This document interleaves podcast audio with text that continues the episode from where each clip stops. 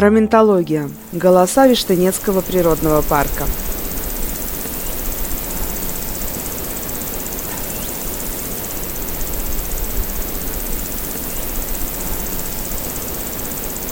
Привет! Это снова ваш подкаст «Раментологи», «Раментология». Это рассказы о природе, об истории Виштынецкого парка, о его ландшафтах, лесах, озерах. Ну, конечно, прежде всего о людях, которые здесь живут. Они наши главные герои. Мы с вами уже познакомились с травником Александром Самсонкиным. Помните, да? Прогулялись с ним к реке Синий, походили по поселку Краснолесье. Если не помните, послушайте наши предыдущие выпуски. Заходили мы в гости в шоколадную лавочку «Раминтон», к Сергею Чеснулевичусу, Анатолию Шишкину. Там разбирались в какао, премудростях. Сегодня снова гуляем по Краснолесью. И начнем мы с такой уникальной, неповторимой площадки, как Ноев ковчег. Не ожидали, да?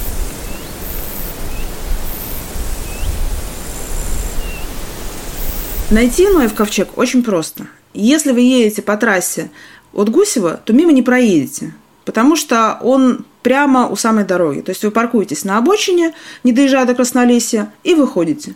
Видите информационный стенд, пару скамеечек и большую площадку. Открытая клинообразная площадка, которая своим заостренным углом выдается вперед. Вообще, я думаю, что это место специально выбирали на холме, и поэтому нос платформы, он как бы зависает над долиной. Кстати, если спуститься вниз, то оттуда, вот снизу, эта платформа, обшитая деревом, она напоминает ковчег своей вот деревянной обшивкой, своей формы. вообще тут можно долго продолжать этот ряд ассоциативно. Это и море зеленое, которое у вас под ногами колышется, ветер, который песни поет. И это, конечно, удивительное чувство для горожанина. Я бы это назвала акустическим шоком. Да, вот такое понятие, такой термин, потому что тут нет никаких механических или машинных шумов. Тут только натуральные голоса природы. Послушайте.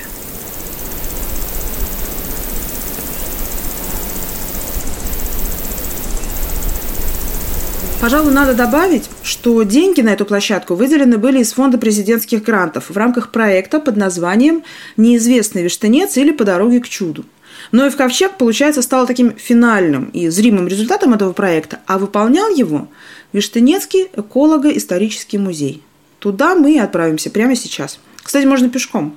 Мы проверяли, мы пробовали пройти пешком от Нового Ковчега до поселка Краснолесье. Это полчаса ровным таким неспешным шагом.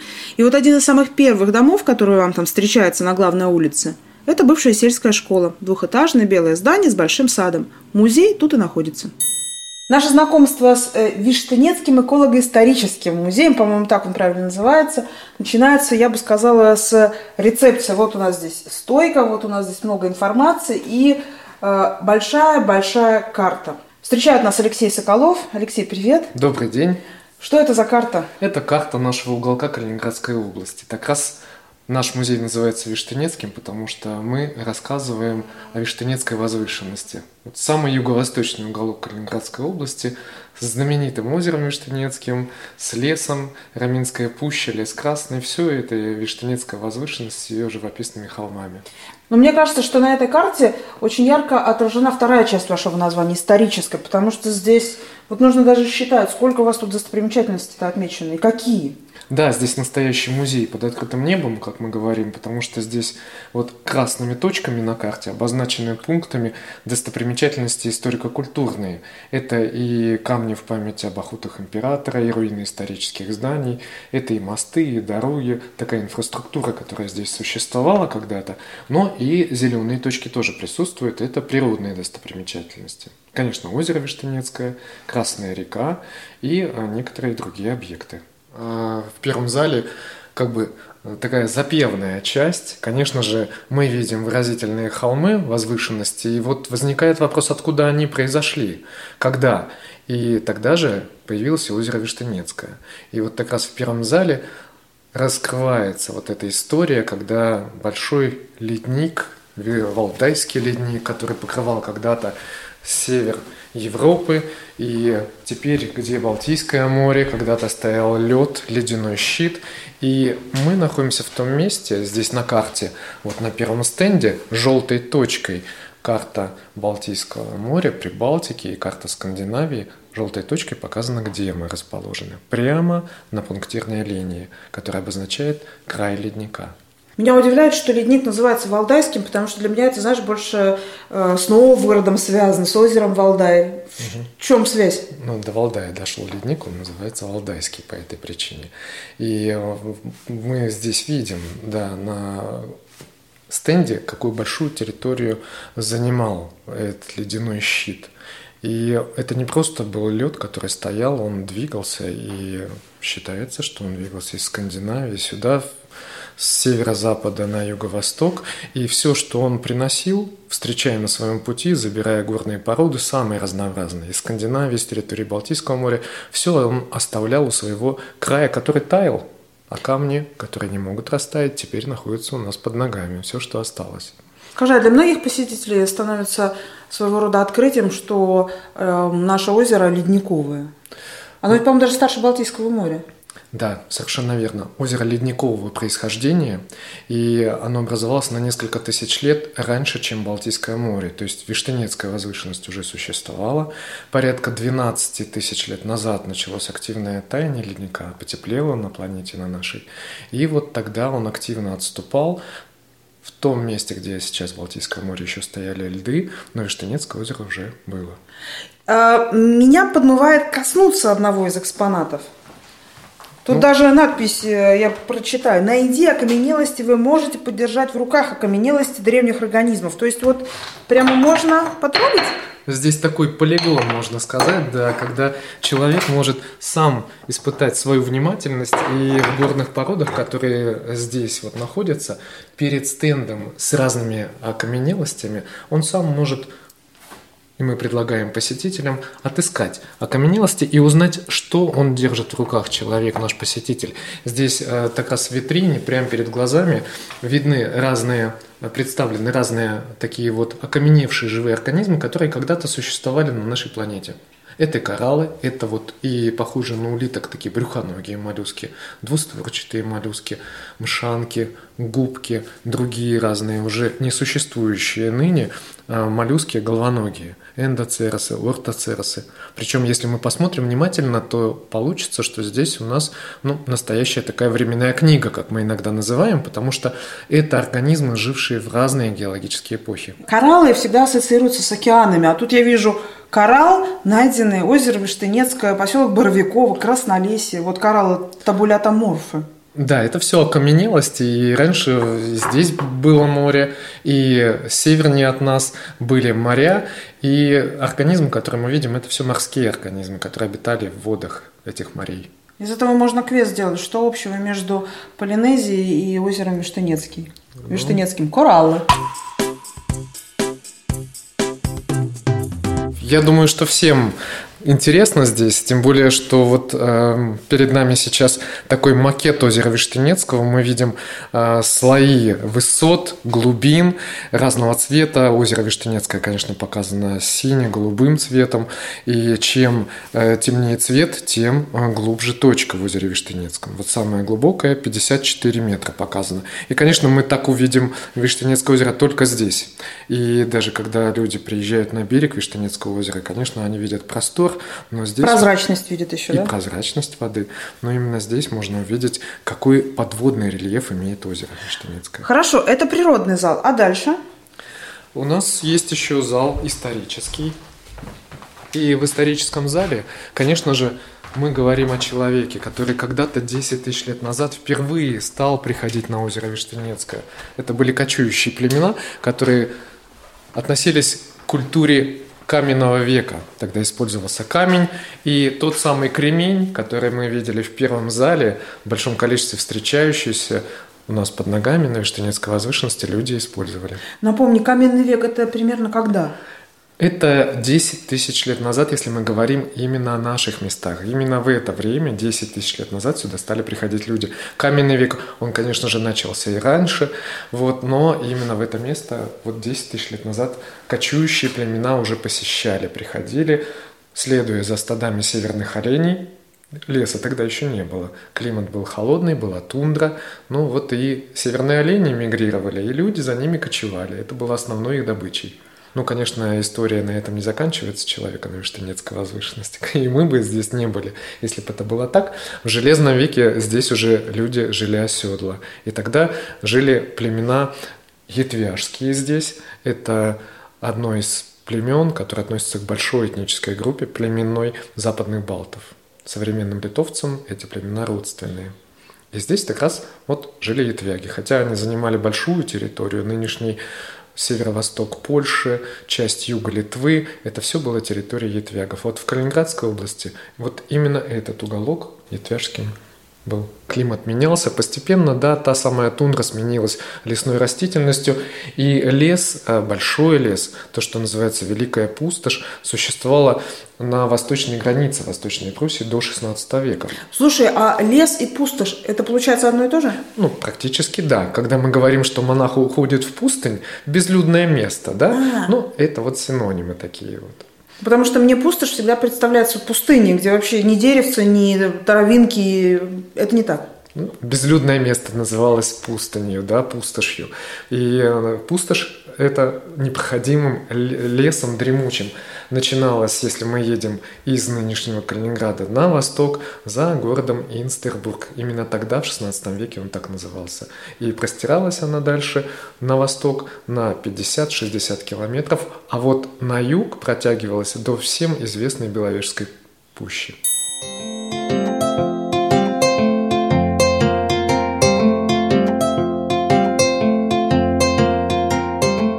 Кстати, этот музей сельский музей в Краснолесье производит э, очень классное впечатление тем, что в нем отлично сочетаются экспонаты и современная музейная технология. Например, есть интерактивный стол, где можно перелистать пару страниц исторических описаний, можно фотографии рассмотреть очень подробно, можно пройти даже небольшой опрос, э, проверить себя, ну точно ли вы, допустим, запомнили глубину Юштынецкого озера. Но меня, конечно, привлекают предметы быта – вот вы когда-нибудь пытались управиться с домашней маслобойкой? Вы вообще знаете, как она выглядит? Очень интересный уголок я тут вижу у вас. С кучей подковок, жерновов. Да, здесь и утюги есть угольные, и, конечно же, они разные возникают. Да? Часто вопросы, как такие утюги работали у молодого поколения. Ну, мы немножко, конечно, шутим, говорим, что утюги беспроводные были. Да, да? уж. И они здесь вот совершенно разные, где-то дырочек много, где-то отверстий совсем немного, вот, но все Это равно угольные утюги. Угольные утюги должны были иметь вот такие воздуховоды, можно сказать, да, чтобы на угли попадал воздух и они разогревались, когда утюг раскочегаривали. А я вот узнаю маслобойку. Да, маслобойка тоже здесь у нас есть. Ну, собственно говоря, все есть для того, чтобы почти испечь душистый хлеб, намазать его маслом, так сказать, да. Есть жернова каменные, вот домашний жернов, он небольшой, не такой большой, как на мельницах работали. Есть корыто, в котором замешивали тесто, и есть лопата, которую уже хлеб ставили в печь, потом доставали, ну и, конечно, маслобойка. Здесь, видите, у нас еще буфет большой, да, который, да который привлекает многих людей. И вот в нашей экспозиции много таких интерактивных моментов, когда не только руками камни можно подержать, да, поискать, но и ощутить запах трав здесь в нашем лесном буфете, который, кстати, сделали местные жители. Мы о них говорим, да? Ага. У нас столярные мастерские работают, есть разные такие вот емкости, э, которые, открывая, мы можем, да, ощутить запах трав, меда, Ой. разных других лесных продуктов. Мы говорим о том, как люди жили раньше, да, можно переноситься буквально во времени. И как белили ткани золою, да, что за ткани были льняные. Слушай, ну чай у вас можно выпить и сейчас. Да. Тушистый, раминтонский. Да, наш лесной, лесной чай, именно такой правильный, травяной, можно сказать, да, а, отвар трав, вот, можно, можно ощутить здесь запах. Есть и амела здесь, есть и душистые травы, есть и лен. Он наверху у нас лежит не в буфете, потому что, конечно, в лесу мы его не встретим, он культивируется. Кстати, душица в лесу хоть и встречается, но многие выращивают ее на своих приусадебных участках. А вот амела, да, это растение, которое вы обязательно увидите, если у нас побываете. Это большие зеленые шары на деревьях, которые иногда называют ведьмины метла, но на самом деле, наверное, это не так правильно. А амела – это вот растение полупаразит, которая использовалась и для окрашивания когда-то шерстяных тканей, и в лечебных целях. Ну, вот такое вот да, примечательно. И у него всякие магические свойства, да? Конечно, это, это растение, которое издавна использовалось в таких вот рождественских да, обрядах, можно сказать, традициях в Европе.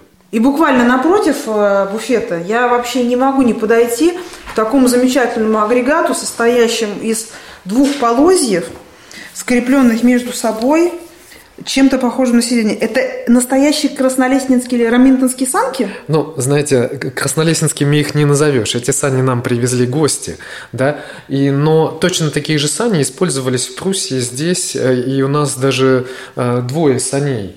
Одни здесь стоят вот прямо перед нами, мы, мы да, стоим перед ними. И сани попроще, можно сказать, такие, которые использовались в хозяйственных целях для перевоза Салазки. воды, да. Вот с э, металлическими полозьями, чтобы они дольше служили. Вот такие вот сани. А на них клумпы. А Та самая обувь деревянная, да, дерев... деревянная обувь, которую когда-то, когда-то голландцы привезли сюда, и читая Крестионаса Данилайтса, мы о нем тоже рассказываем, да, можно узнать, что клумпы, клумпы появились здесь в 18 веке. Деревянные калоши. Да, да, удобная, непромокаемая, теплая обувь по сути дела. Раньше, раньше в Литве и в Пруссии ходили в лаптях. Алексей, откуда у вас все эти экспонаты? Экспонаты приносят местные жители. Конечно же, вот э, что-то мы находим, что-то приносят и дети, и взрослые. На чердаках что-то остается, в старых домах. Вот, многие предметы еще можно отыскать. Слушай, а как вообще создался музей? Ведь э, само здание, оно нас встречает. Когда мы въезжаем в Краснолесье, что здесь было раньше? Здесь была школа в этом здании до 2010 года. Именно в этом году нам здание передали, когда начальная школа, начальные классы, которые здесь оставались, перешли уже в здание детского сада. А так школа до 2007 года была девятилетней. Угу. Здесь учились дети, вот, но, к сожалению, да, вот э, время идет, все меняется, и, и э, теперь наши дети ездят в другие места в школу, к сожалению, большому. Но радует хотя бы то, что это здание сейчас э, очень классно применяется, что здесь музей. Это твоя инициатива была? Это была инициатива группы единомышленников, можно так сказать. Да? Один человек в поле не воин, поэтому, конечно же, без, без друзей, без э, сотрудников музея, без местных жителей, которые участвовали в ремонте этого здания, когда оно было передано, нужно было подготовить вот такое экспозиционное пространство, когда и стены можно было заново штукатурить, и свет заново делали, и окна вставляли. Общем, большая была сделана работа. Ну, теперь вот все посетители музея могут это ощутить. А сколько примерно у вас посетителей в год? В год у нас э, сейчас, на данный момент, около 9 тысяч посетителей. Вот. Э, в начале, когда мы только в 2011 году, в апреле 2011 года открыли экспозицию, каждый год у нас в два раза э, прибавлялось количество посетителей. По росло. Да, да. Но мы думали, что, конечно же, конечно же, ну, э, такого не может происходить бесконечно. И вот сейчас примерно каждый год у нас 9 тысяч посетителей всех вместе. Это и местные жители, и э, приезжающие из Калининграда посетители, из других стран, для местных жителей у нас вход бесплатный. Они всегда с удовольствием посещают музей, приходят со знакомыми. Понятно, зачем приезжают туристы. Э, будь это калининградцы, которые, я знаю, для вас все равно туристы. Это мы себя считаем местными, потому что ну, Краснолесье, Штанецкая возвышенность – это наша область. Конечно. Для вас мы все равно приезжие. Э, а вот реальные местные жители, то есть сами краснолестницы, там, пугачевцы, калининцы, зачем они приходят сюда? Это больше, чем музей? Это центр?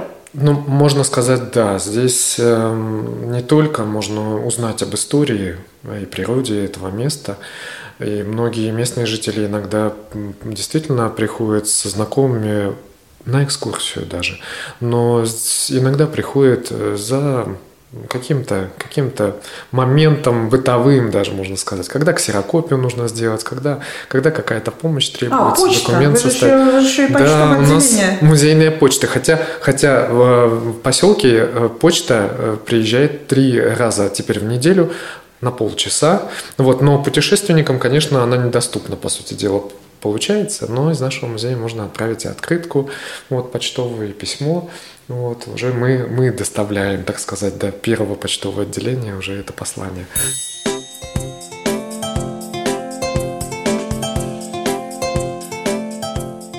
Кстати, есть день, когда в музее действительно можно встретить практически всех жителей поселка Краснолесье и окрестных поселков э, Виштынецкого природного парка.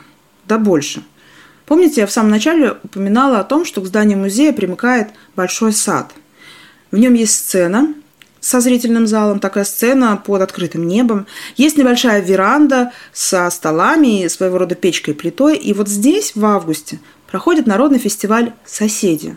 Это название, которое полностью отражает его содержание. Действительно собираются музыканты, танцоры, певцы с другого берега Виштенца, то есть из Литвы, с польской части Раминтонской пущи приезжают лесники, фермеры. Конечно, собираются друзья из других районов Калининградской области.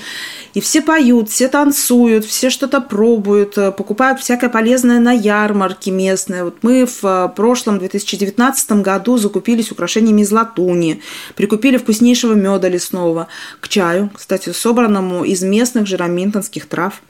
Очень хочется надеяться, что и в 2020 году праздник состоится. И хотелось бы, чтобы он был не виртуальным, а реальным. Чтобы все эти песни, все эти танцы мы снова увидели в музейном саду.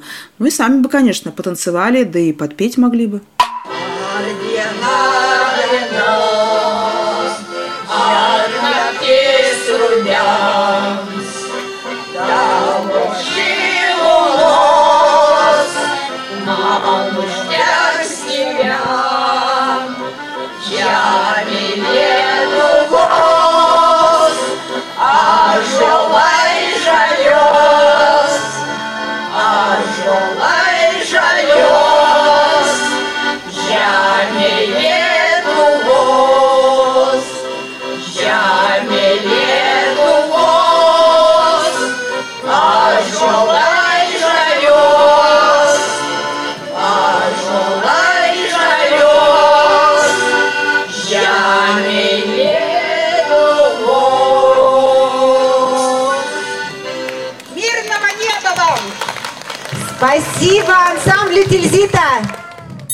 И еще на фестивале «Соседи» есть одна очень важная традиция. Это общий стол. Ужин в складчину. Каждый вкладывается кто чем может. Одни драники приносят, кто-то мясо жареное, бывают сладкие тортики. Ну, конечно, можно покупным обойтись, но, по-моему, тут у всех взыгрывает собственная гордость, поэтому старается все сами приготовить всегда ждут, что придумает Александр Самсонкин. На моей памяти был уже потрясающий бигас из квашеной капусты с несколькими сортами мяса, очень пряный очень сытный. Был плов из огромного казана, там даже наблюдать за самим процессом приготовления, за этим многочасовым священнодействием – это уже наслаждение. Ну и пироги, понятно, куда же без них. Да-да-да, луковый пирог Натальи Добровольской из Дмитриевки, который так неожиданно обрел популярность на всю Калининградскую область и даже стал известен за ее пределами. Но как это вышло с пирогом? История для следующего эпизода подкаста «Роментологи». Скоро расскажем. Вы слушали природный подкаст «Роментологи». Нашим главным собеседником сегодня был создатель и директор Виштынецкого эколого-исторического музея Алексей Соколов. Подписывайтесь на наш подкаст на всех популярных платформах. На SoundCloud, CastBox, Podster, на Яндекс.Музыке. Обязательно пишите свои комментарии. Пожалуйста, ставьте лайки, делитесь. Нас это очень поддержит. На этом пока что прощаемся. До следующего выпуска. И, надеюсь, увидимся на Виштынце. Партнеры подкаста. Министерство природных ресурсов и экологии Калининградской области. Природный парк Виштынецкий. Благодарим за помощь и поддержку в создании подкаста Федеральное ведомство ФРГ по охране природы и Высшую школу устойчивого развития в Эберсвальде.